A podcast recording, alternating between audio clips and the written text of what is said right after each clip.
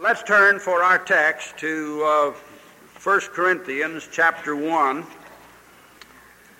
And the last uh, part, or 1 Corinthians chapter 6 it is, 1 Corinthians chapter 6. And uh, I want to begin reading with verse 19. What know ye not that your body is the temple of the Holy Ghost, which is in you, which ye have of God, and ye are not your own? For ye are bought with a price. Therefore, glorify God in your body and in your spirit, which are God's.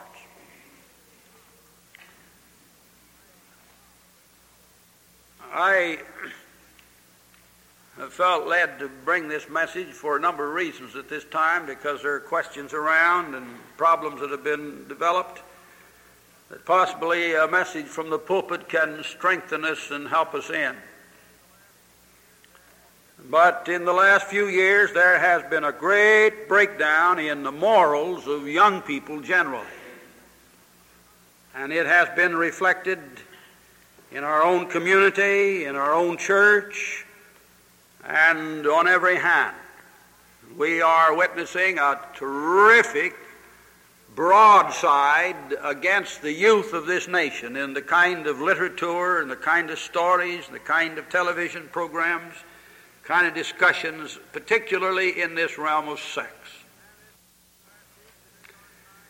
And this past week, the New York Times carried a big story, big front page story, or, or not a front page, but a headline across a full page on sex education. Private schools are wary, but their pupils are outspoken. A recent sampling of opinion at New York private schools indicates that they are making haste slowly on the question of sex education. The schools are reviewing programs where they exist or discussing what form a program of sex education might take. A rise in pregnancies and venereal diseases among teenagers and pressures from the college led the National Association of Independent Schools to promote new concepts in sex education among its 750 member schools last year. And then it goes on, and uh, they quote freely some of the responses from the children, the young people. If the adults are loath to speak out at this juncture, students are not. Sex education today is not at all adequate. It's too little, too late, the 17 year old boy at the New Lincoln School said. I'm against it, a 14 year old boy at Friends Seminary. They'll only turn it over to some social worker or guidance counselor who'll just mess it up. I think sex education should be co education with someone young teaching it who is willing to answer any questions that a 15 year old pupil at a certain school.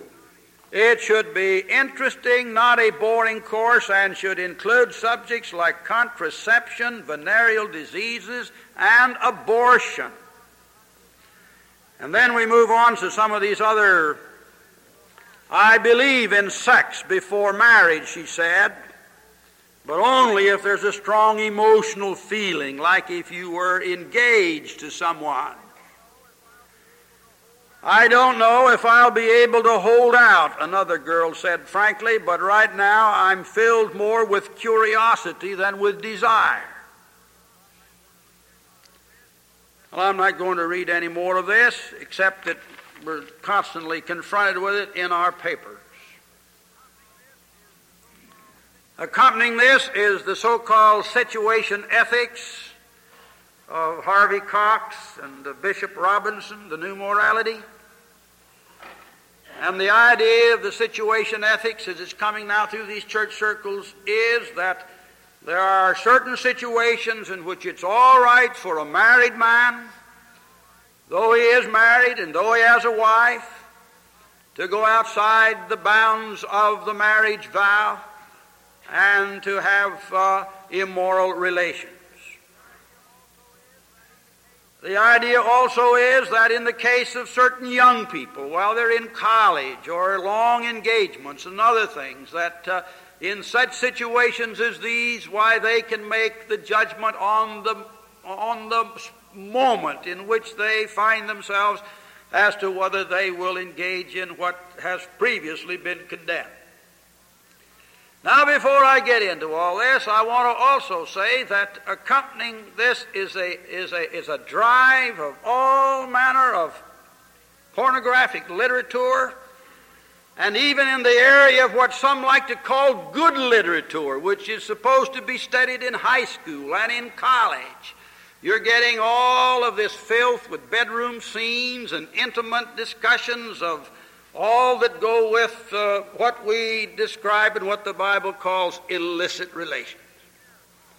And in all these areas, the uh, assault is upon the heart and the mind and the stability of our youth. And there's a reason why our young people are losing their morals and giving up their standards. They're simply being flooded there's a reason why there is this breakdown at the present time, and it is that the standards which God has set for us and which we seek to honor as Christians are no longer being recognized or defended. We no longer have the Bible in school anymore. We no longer have these things as standards before us and with clergymen and church leaders talking about new morality and the situation ethics, that's all young people want for a justification to go beyond the bounds that God has decreed for us. Now, beloved, as I get into this subject, I want to set before you first tonight one great glorious truth. God made man. And God has ordained the order by which we should live together. That's not for us to set. God has done it. In the beginning, He made them male and female, made He them. Sin has entered the human race and in the perversion which sin has brought, one of the places where it's so aggravated is in the lust of the heart and in these relationships which men and women have together. It's in that field that the aggravation has been so pronounced and so uh, multiplied among the race here below. Now, when you get into the question of redemption, and we've been saved, and now we become the children of God, and we come back to the laws of God, and we have some standards, and then the New Testament tells us, as my text tonight, you don't belong to yourself.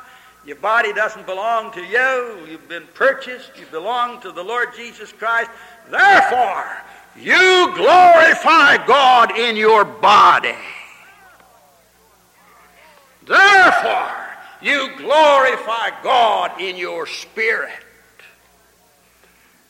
And then in that great passage in 2 Corinthians where we're to come out and be separate, therefore, having these promises, dearly beloved, let us cleanse ourselves from all filthiness of the flesh and of the spirit, and let us perfect holiness in the fear of God.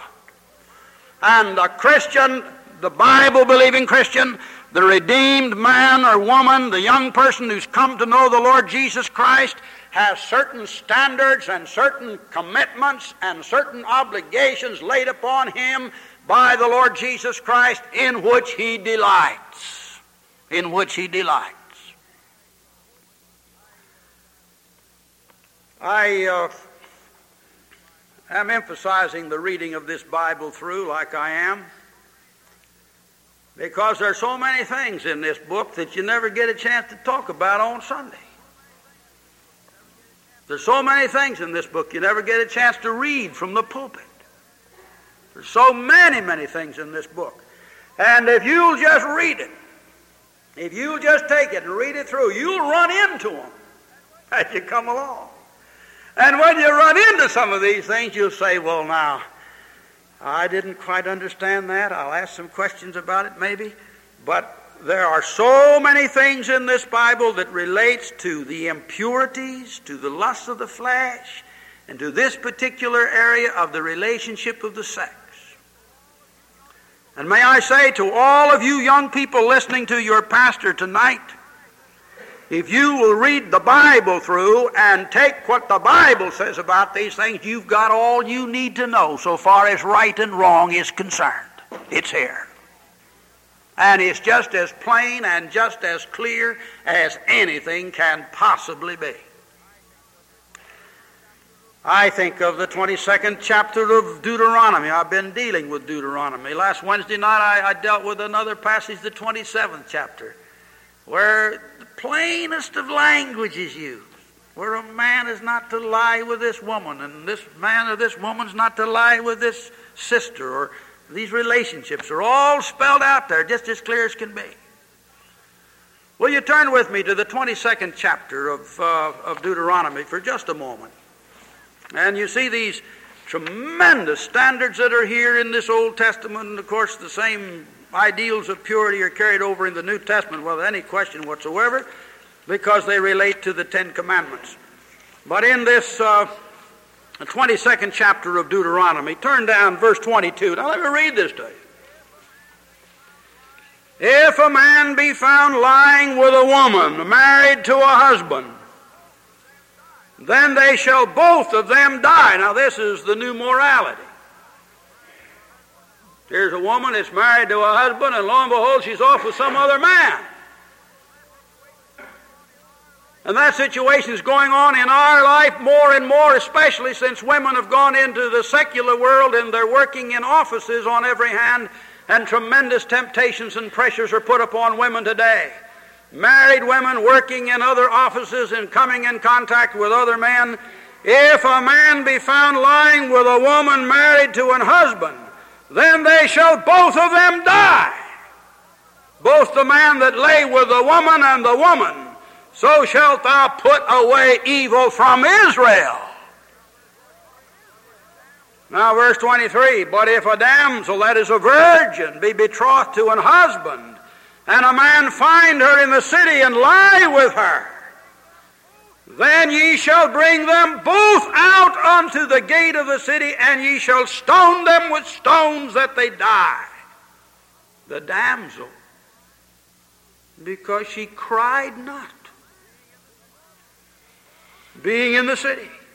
And the man, because he hath humbled his neighbor's wife, so shalt thou put away evil from among you. But if a man find a betrothed damsel in the field, and the man force her, literally the Hebrew is take strong hold of her, and lie with her, then the man only that lay with her shall die. But unto the damsel thou shalt do nothing. There is in the damsel no sin worthy of death. For as when a man riseth against his neighbor and slayeth him, even so is this matter. For he found her in the field, and the betrothed damsel cried, and there was none to save her. Now, beloved, you read through this book of Deuteronomy, you find case after case, and they're spelled out in specific cases. And it has to do with the strict standard of the word in this great commandment thou shalt not commit adultery. All right, turn over to Proverbs chapter 5, chapter 6, chapter 7.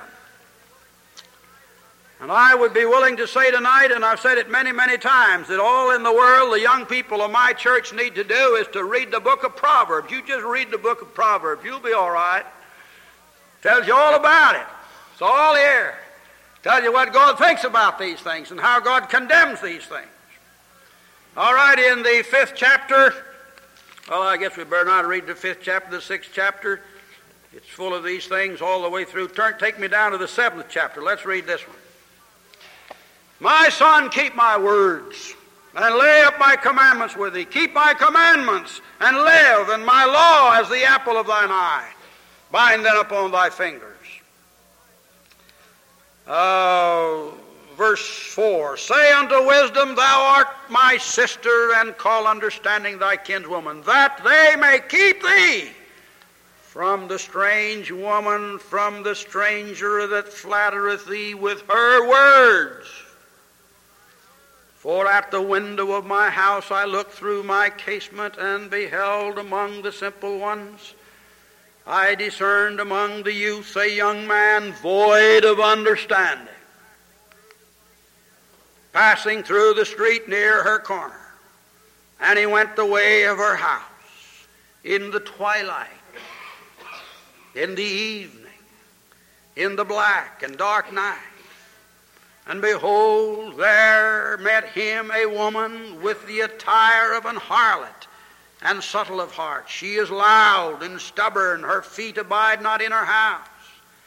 Now is she without, now in the streets, and lieth in wait at every corner. So she caught him and kissed him and with an impudent face said unto him, I have peace offerings with me. This day have I paid my vows. I'm a good woman. Therefore come I forth, came I forth to meet thee, diligently to seek thy face, and I found thee. I have decked my bed with coverings of tapestry, with carved works, with fine linens of Egypt, full of culture and learning, ladies and gentlemen. I have perfumed my bed with myrrh, aloes, and cinnamon. Come, let us take our fill of love until the morning. Let us solace ourselves with loves, for the good man is not home. He is gone a long journey. He hath taken the bag of money with him and will come back at the day appointed. This is the new morality. This is the new morality in the book of Proverbs. Just as plain as anything can be. Here's a woman, she's got a husband, and he's off on a trip, and now she's going out here making love with some other man. He goes after her, uh, verse uh, 21. With her much fair speech she caused him to yield. With the flattering of her lips she forced him. He goeth after her straightway as an ox goeth to the slaughter, or as a fool to the correction of the stocks till a dart strike through his liver, as a bird hasteth to a snare, and knoweth not that it is for his life. Hearken unto me now, therefore, O ye children, and attend to the words of my mouth. Let not thine heart decline to her ways. Go not astray in her paths. For she hath cast down many wounded, yea, many strong men have been slain by her. Her house is the way to hell, going down to the chambers of death. You run through these various passages of the Bible and you see all this terrific condemnation. Terrific condemnation. Now, will you turn with me to First, First Corinthians, the sixth chapter? First Corinthians, the sixth chapter. Turn in it to this whole section here, chapters 6 and 7 are exceedingly important chapters dealing with these questions in the most direct and in the most beautiful way. Verse 9 Know ye not that the unrighteous shall not inherit the kingdom of God? Be not deceived, neither fornicators. Here it is. Nor idolaters, nor adulterers, nor effeminate says homosexuality. Or abusers of themselves with mankind, homosexuality. We're being told today that it's purely a, a psychological disturbance that causes these things. God says it is none of the kind. You're, you're guilty of sin. Or thieves, or covetous, nor drunkards, nor revilers, nor extortioners shall inherit the kingdom of God. And such were some of you. Such were some of you. Some of you folks committed adultery. Some of you folks are guilty of fornication. Some of you folks have been involved in this sort of thing. And such were some of you. But ye are washed, ye are sanctified, Ye are justified in the name of the Lord Jesus and cry by the Spirit of God. Now let's go on down a little further, this same sixth chapter. Verse 13. meats for the belly and the belly for meats. God shall destroy both it and them. Now the body is not for fornication, but for the Lord. Oh, we come to this body in which we dwell. This is the vessel which we occupy. We're in it. The body is not for fornication, but for the Lord, and the Lord for the body. Beloved, since you have become a child of God, your body is not yours, it belongs to God, and it's for Him, and it's not for you now. And God hath raised up the Lord, and will also raise up us by His own power. Here's the resurrection of Christ, and this power of the resurrection of Christ enters in now to direct us, to control us, to give us strength. Know ye not that your bodies are the member of Christ? Shall I then take the member of Christ and make them the members of an harlot? Oh, you Christian. Your body belongs to Christ. Shall you get outside in this new morality? Shall you young people get into this situation ethics? Shall you be willing to break these barriers that God has defined and outlined and ordained for the welfare of the human race? Do you mean to say you'll take that situation in your hand and do what you think is best and you'll do what you want to do?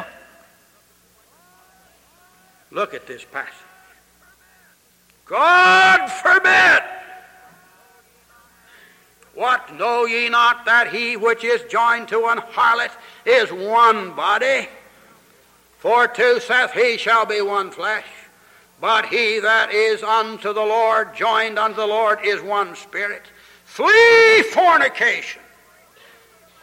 Every sin that a man doeth is without the body, but he that committeth fornication sinneth against his own body. What know ye not that your body is the temple of the Holy Ghost, which is in you, which ye have of God, and ye are not your own? Now, this seventh chapter, beloved, has a great many things in it. I think maybe I'll come back to it in just a moment because I want to get across to my young people tonight some of the things that are revealed in this seventh chapter. They're just as clear as they can be. They're clearly revealed.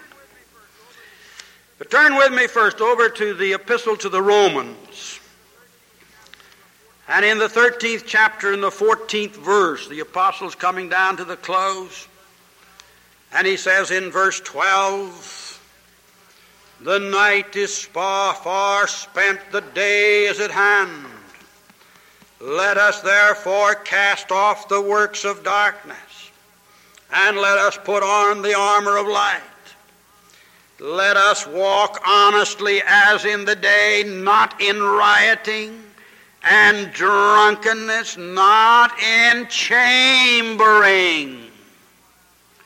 Now, that word's somewhat out of use today in our use of the English language, but you know that has to do with petting. That has to do with uh, the scenes of a bedroom. That has to do with the intimacies that take place in moments of such and wantonness and in strife and envying. Put ye on the Lord Jesus Christ and make not provision for the flesh. Oh, chambering, chambering, little moving into these areas, and make not provision for the flesh. All right, now will you turn over to Galatians chapter 5, which is our passage tonight. You young people understand what I'm saying? Oh, you're intelligent. Come on, let's go check Galatians chapter 5. Now, what are the works of the flesh? Now, the works of the flesh are these adultery, that's first, right off fornication, uncleanness, young people, lasciviousness, idolatry, witchcraft, variance, hatred, variance, emulation, seditions, envy, murder, drunkenness, revelings, and such like. Now, these are the works of the flesh. And the Lord says, make no provision for the works of the flesh. Don't you put yourself in any condition or permission or place where the works of the flesh will arise. Don't you not?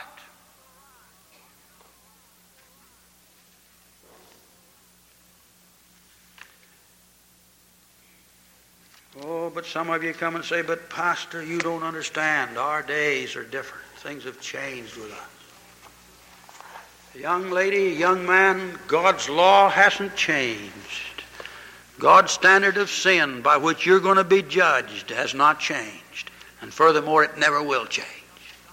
And once you have become a child of God and He takes possession of your body, then you're going to let the Spirit dwell in that body, and Christ is going to be in that body, and you're not going to permit that body in any way to become involved in these areas of sin. You're not going to do it. Now, our own larger catechism. I'm getting to where I've been reading it a little bit because the United Presbyterian Church is getting rid of it. They're getting rid of it entirely. And I guess if you want to go to a church where you can have all these uh, uh, new modern fangled ideas, such as the jazz communion and all this other thing, you can go to the United Presbyterian Church and they'll take care of you. They're getting rid of this thing. All this is out of date. All this is going away. But notice what it says. What are the sins forbidden in the seventh commandment? The sins forbidden in the seventh commandment, besides the neglect of the duties required, are adultery, fornication, rape, incest, sodomy, and all unnatural lust. All of them. All of them. All unclean imaginations, thoughts, purposes, affections. You don't sit around and dream and imagine and carry on all sorts of things in your own mind, in your own heart about this or about that or about this girl or that woman or somebody else. That just isn't a part of what's inside of you since your body has become the temple of the Holy Ghost. All corrupt or filthy communication. All corrupt or filthy communication. It's gotten today almost where you can't turn around but you don't hear some filthy communication some expression of some word, and these young people are writing them on the walls, filthy things. And then you pick up these magazines, and then you get into what they call some of this modern literature. It's just filled with all kinds of vile, filthy language, and you read through it, and you read through it, and it gets in your heart, gets in your mind, and whether you like it or not, you become affected by it. And you can't justify it on the ground that, well, I'm reading some good literature. Oh, this confession of faith in our catechism says all corrupt and filthy communications by listening thereunto, wanton looks, impudent or light behavior, immodest apparel, many skirts, unchaste company. Oh, you young girls, when your mother comes to you and she says to you, Mary, she says to you, honey, I think you better watch yourself. You oughtn't to go around with that crowd. You oughtn't to get mixed up with those girls. Listen to the way they talk. You oughtn't to be run with them. I don't want you to run with them. Unchaste company, lascivious songs, books, pictures, dancing, stage plays, and all other provocations to or acts of uncleanness either in ourselves or others. My, oh my, that's beautiful. God expects us to be clean. God expects us to be pure. God expects us to be a people in whom He dwells. And we're going to honor His name in our living and in our life and in our conduct. My, how beautiful that is. Now, will you turn with me back to 2 Corinthians chapter 7? And in the seventh chapter, I want to get into some things here that I'm going to speak pretty plainly about, young people. You don't mind it, and it's here, it's in the Bible.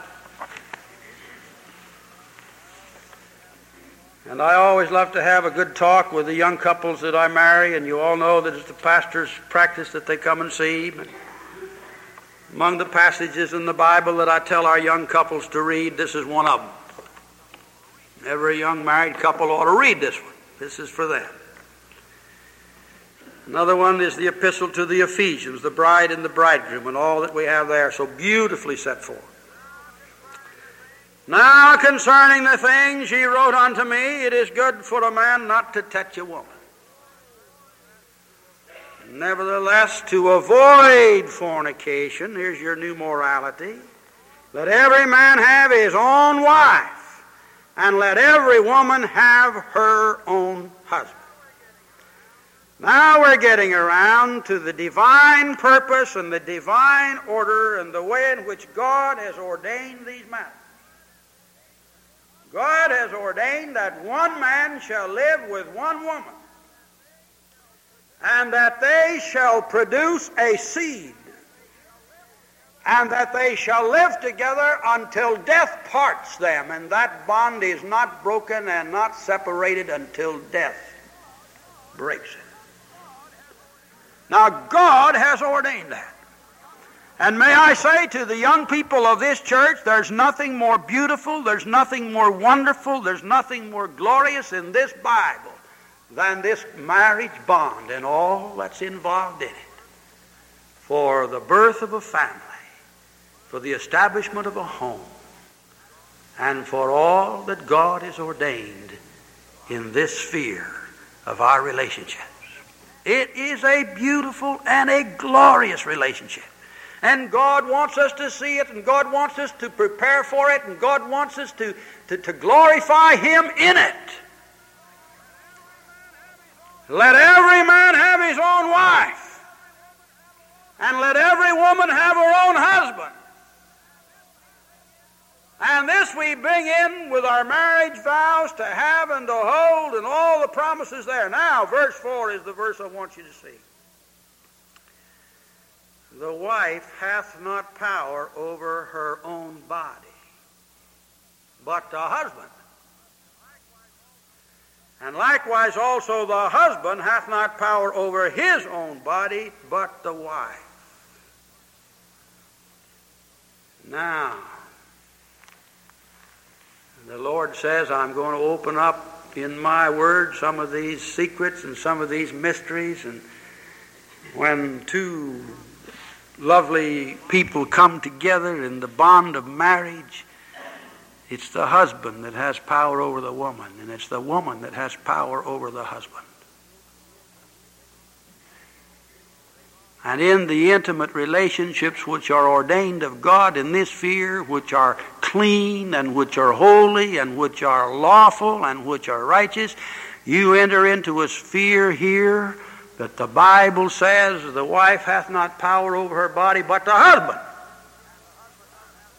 And the husband doesn't have power over his body but the wife.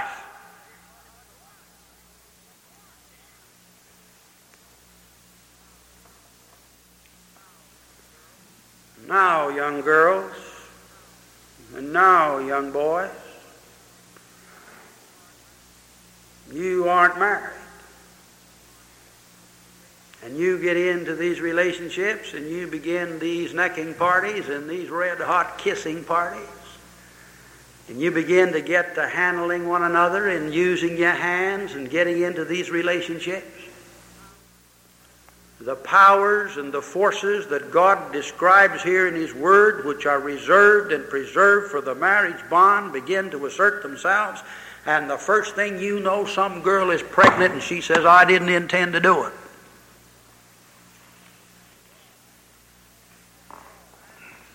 And it's in that area that God is warning you and guarding you to protect. And girls, whatever you do, don't you go out with these boys and get in the back seats of a car and let them kiss you and fondle you until you lose control of yourself. God is describing that condition right here in this passage, and it runs through all of Holy Scripture. The wife hath not power over her own body but the husband. And likewise also the husband hath not power over his body but the wife. Defraud ye not one the other, except it be with consent for a time, that ye may give yourselves to fasting and prayer and come together, that Satan tempt you not for your incontinency. And here are the relationships of the marriage bond where Satan comes in. And right this minute, young people, our literature, our newspapers, all of these advertisements, all of these things which appeal to the eyes and to the lust of the flesh are designed to stimulate young men to make them more aggressive in their relationship toward girls.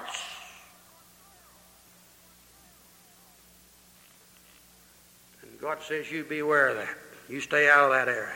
These things are reserved for the field where I've arranged for them to be used in glory and in honor and for the glory of God. Oh, young people, somebody ought to set you straight on these things, and you ought to see them here in the Word of God because it's just as plain as anything can possibly be.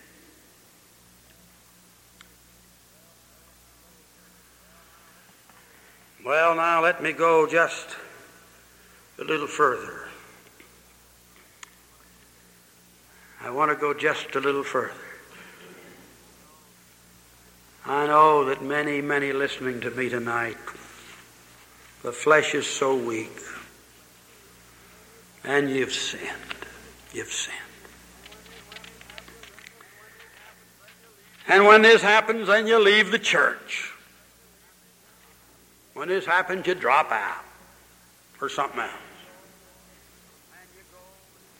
And you go and get deeper and deeper involved, and the first thing you know, you have just ruined your life and probably some other lives with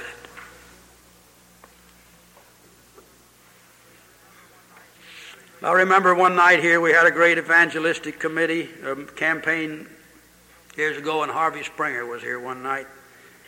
Preached on the great text, Proverbs 28:13. Will you turn to it? It's a great text. You'll never forget it. book of Proverbs. He that covereth his sins shall not prosper.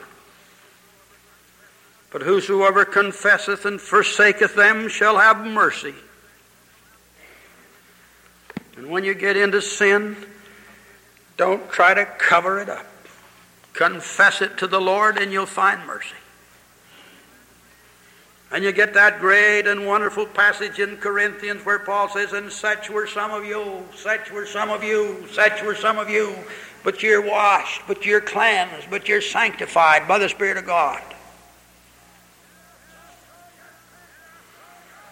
Yes, though your sins be as scarlet, they can be white like snow. Though they be red like crimson, they can be as white as wool. And no matter what the sin has been, you can come and ask God to forgive it, and He will pardon you. And if you're the temple of the Spirit, and if you're living by faith, then you're dying unto sin, and you don't even want to become engaged in this sort of thing. Folks, you, re- you revolt at filthy stories. You recoil at this kind of filthy language, and you don't want it about your house. You don't want it in your home. You don't want to spend your time uh, with, with such. Uh, uh, lustful things.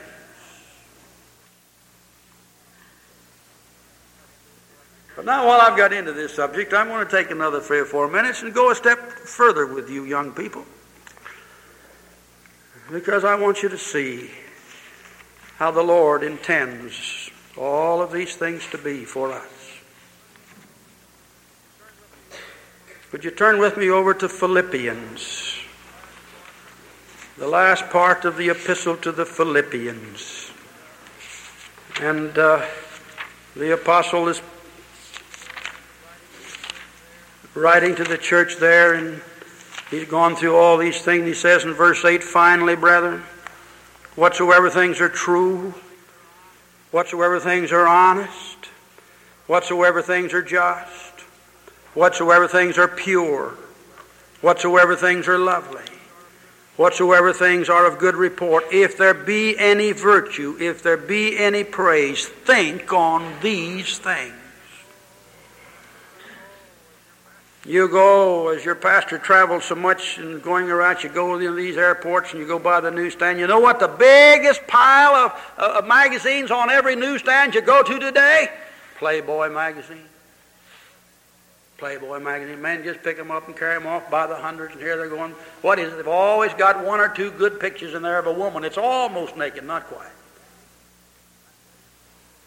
That's the thing. Our stands are just full of this thing. And it's this lust of the eyes and lust of the flesh that men are capitalizing on today in Look magazine and Life magazine to sell their goods. To sell their goods. And the Lord says, You think on those things that are pure. You think on those things which are of good report. And if there be any virtue, spend your time with these things. Don't spend your time with these things which corrupt. Blessed are the pure in heart. Right at the beginning of the Beatitudes. Blessed are the pure in heart. And you can't say the Lord's Prayer without running into that petition. Lead us not into temptation. Lord, don't let me put myself in a position. Don't let me find myself in a place where temptation is going to come upon me and I'm going to be in a situation where I may be too weak and I may fall. And I, Lord, don't let me get into these temptations. And young people, you listen to your mothers and you listen to your fathers. And frankly, I'll tell you very, very frankly, these young people that are telling us here that they want some of this uh, sex education in the public schools are asking for it so they'll know how to enjoy these sex licenses and abortions and venereal diseases. And if they can just get all the information given to them, then they'll know how far they can go and how safe, safe they can be. Beloved, I want to say to you people and every last one of you tonight, I don't think it's the business of the public schools to get into this area because when they get into this area with whatever information they have to give, they do not accompany it with the moral sanction that you have in the Word of God. And it is the moral sanction, it is the moral condemnation, it is the moral standard which is absent and which you get from this pulpit and which you receive from the Word of God. Oh, beloved, this Bible is the most blessed book that you have to read. It's to be our rule, our faith, our practice. And God tells us about our Bible and about our bodies and about His Spirit and how we're to be clean and how we're to serve Him.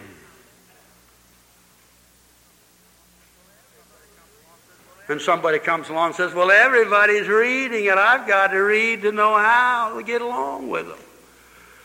Bless your soul, you don't have to read. Somebody says, But everybody's reading it. I've got to read them so I can know how to win them to Christ.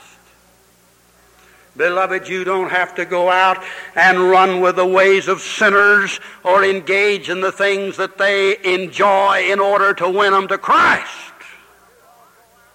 You don't go out and commit adultery to win an adulterer. You don't go out and read the filthy books that they read in order to win them to Christ. Reading their filth has nothing to do with the power of God in regenerating their souls. And the thing that'll save the sinner, the thing that'll reach the young people in our land tonight, is not your accommodation to their filth. It's your holding up before them the law of God which condemns that filth and makes them sinners and convicts their hearts of their iniquity, and then they're ready to listen to Jesus Christ. That's it.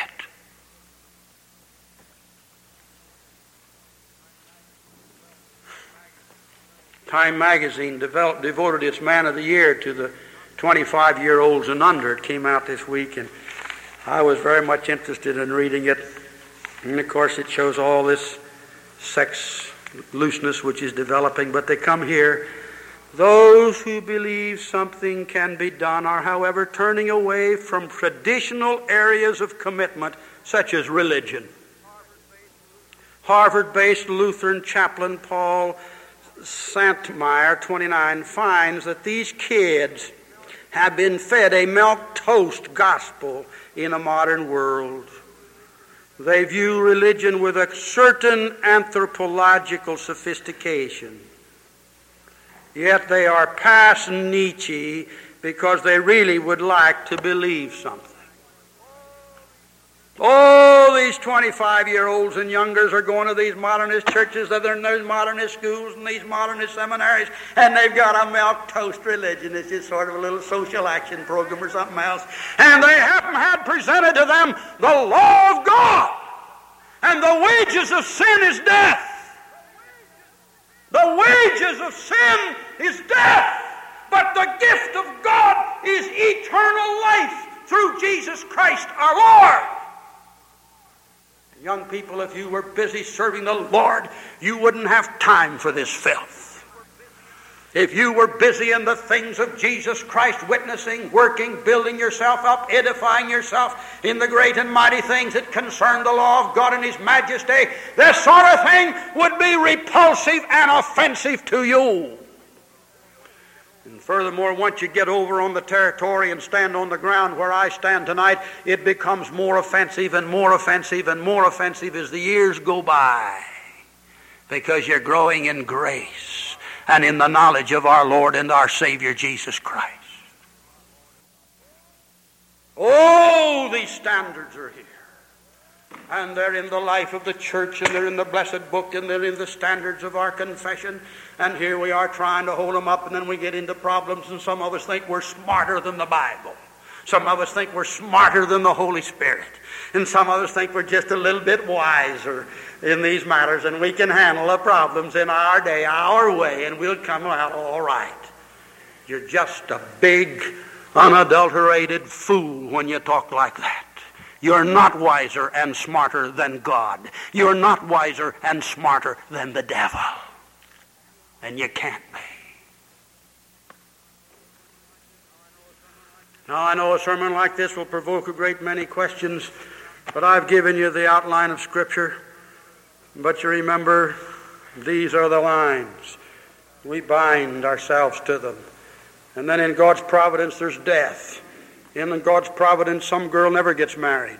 In God's providence, something else takes place. And in these various providential positions, the lines are here. We honor them in truth. And God gives grace and God gives blessing. And God takes care of every one of us in the place where He's put us in His providence. And we find our grace and our strength there. You know why I can preach like this? It's the Bible. Why I can preach like this? Because Jesus Christ is the one who comes in to forgive and to unite and to bless. Let us pray. Our Father, bless this great message tonight on these matters. And we know that nothing would please the old communist world than to see the morals of the youth of America destroyed, and to see our homes shattered. And oh God, tonight, we thank Thee for the standards that you've set and that we're able to see them and read them in this blessed book. God bless the young families and the young people of this church, and may we stay close to the Bible. For Christ's sake, amen.